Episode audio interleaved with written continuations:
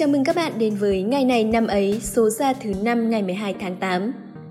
Các bạn thân mến, vào sáng ngày hôm nay khi đang lướt mạng thì mình có đọc được thông tin rằng có một bé trai 7 tuổi ở Phú Thọ đã bị điện giật tử vong vì đeo tai nghe khi đang sạc điện thoại.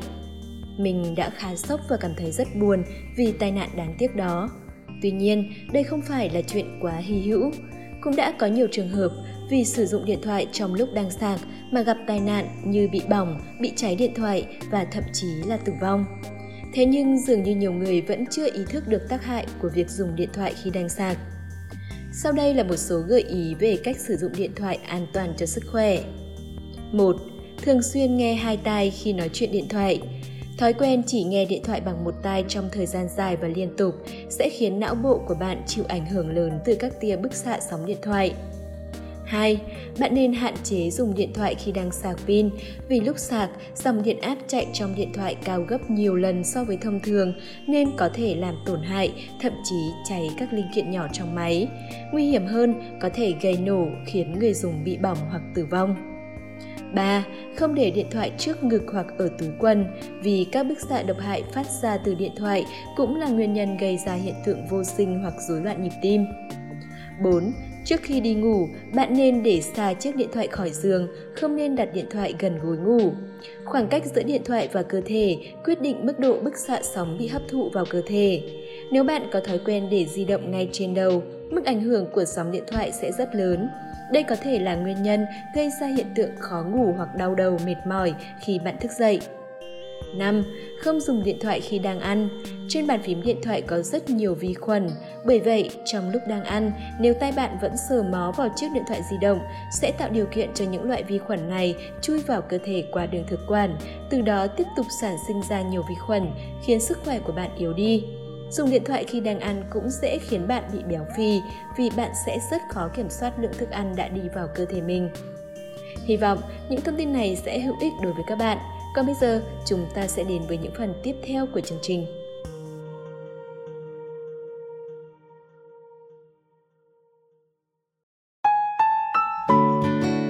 Hôm nay ngày 12 tháng 8 là ngày thứ 224 trong năm. Chúc mừng sinh nhật các thính giả yêu quý có ngày sinh trong hôm nay nhé. Hôm nay sinh nhật bạn, tớ chẳng có quà đâu, chỉ có những mong cầu, làm quà bằng lời chúc. Chúc cho bạn hạnh phúc, thêm tuổi mới bình yên và có thật nhiều tiền cùng thành công rực rỡ. Hôm nay đổi không khí một chút, mình tặng các bạn một bài thơ còn cóc nha. Hy vọng bạn sẽ thích món quà tinh thần này nhé. Còn tiếp theo, chúng ta sẽ cùng lắng nghe một câu danh ngôn. Câu danh ngôn của ngày hôm nay là Giận là đem lỗi lầm của người khác trừng phạt bản thân mình. Mình còn nhớ một câu chuyện mình từng đọc được có nội dung như sau – một giáo viên đã tổ chức một trò chơi với luật rằng mỗi khi cảm thấy oán giận ai thì hãy viết tên người đó lên một củ khoai tây và phải mang theo bên người. Những em học sinh ban đầu tham gia rất hào hứng, nhưng khi số khoai tây càng ngày càng nhiều, các em bắt đầu cảm thấy mệt mỏi và phiền phức. Thậm chí, mọi thứ còn tệ hơn khi những củ khoai bắt đầu thối rữa và bốc mùi khó chịu. Khi trò chơi kết thúc, ai cũng vui mừng và cảm thấy thật thoải mái vì có thể vứt đi túi khoai tây của mình. Các bạn có nhận ra ý nghĩa của câu chuyện này không? Tức giận cũng giống như việc vác một bao khoai tây vừa nặng vừa bốc mùi hết năm này qua năm khác, nó sẽ khiến ta rất nặng nề và khổ sở. Càng oán ghét và không tha thứ cho người khác, ta càng giữ gánh nặng khó chịu ấy mãi trong lòng.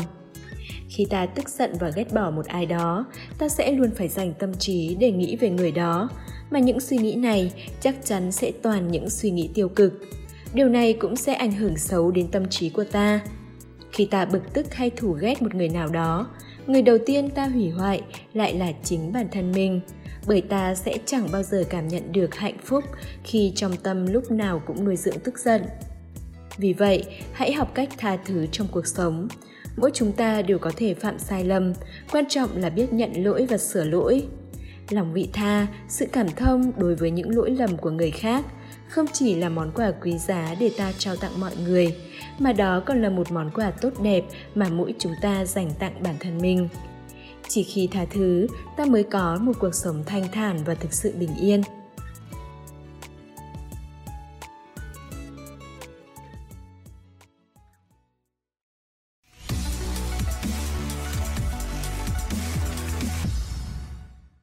Đến với phần chính của chương trình hôm nay, hãy cùng gặp gỡ hai MC đáng yêu và tìm hiểu xem ngày hôm nay của những năm về trước đã có điều gì diễn ra nhé.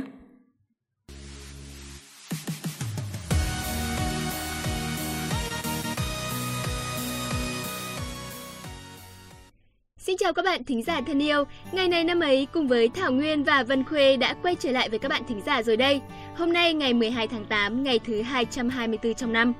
Xin chào các bạn thính giả, lâu lắm rồi thì Khuê mới quay trở lại với chương trình ngày này năm ấy. Không biết là các bạn thính giả còn nhớ Khuê không ta? Vân Khuê yên tâm đi, chắc chắn là các bạn còn nhớ rồi. Khuê cũng đã đồng hành cùng chương trình trong một thời gian dài rồi mà. Khuê cũng hy vọng là như thế đến Thảo Nguyên ạ. Các bạn nhớ ủng hộ Vân Khuê và Thảo Nguyên bằng cách là nghe chương trình thật nhiều các bạn nhé. Còn bây giờ thì chúng ta sẽ cùng đến với nội dung của chương trình ngày hôm nay. Hôm nay sẽ đặc biệt hơn các ngày khác, đó là chỉ có một sự kiện duy nhất diễn ra tại Việt Nam.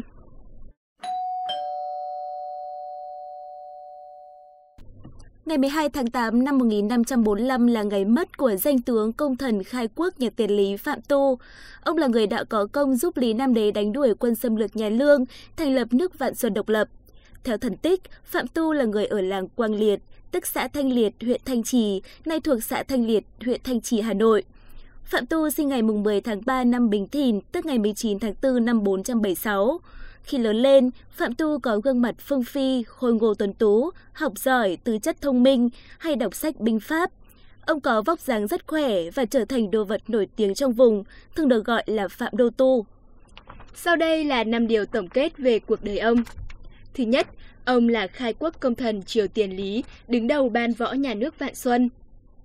Thứ hai, sinh ra bên bờ sông Tô, ở tuổi 70, ông đã hy sinh ngay ở chiến thành vùng cửa sông Tô. Thứ ba, ông có công lớn trong việc hạ thành Long Biên, giải phóng đất nước, kháng chiến chống quân lương xâm lược. Thứ tư, ông là người Việt Nam đầu tiên cầm quân giữ yên bờ cõi phía Nam.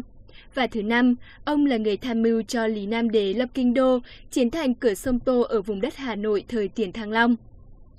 Tiếp theo xin mời các bạn cùng đến với những sự kiện diễn ra trên thế giới.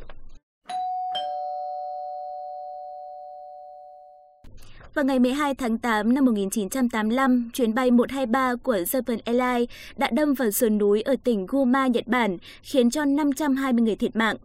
Chuyến bay mang số hiệu 123 cất cánh từ sân bay Haneda của Tokyo vào lúc 6 giờ 12 phút chiều ngày 12 tháng 8 theo giờ địa phương. Máy bay ngay sau đó đã bị trục trặc với một âm thanh lớn được nghe thấy sau khi nó chỉ cất cánh được 10 phút.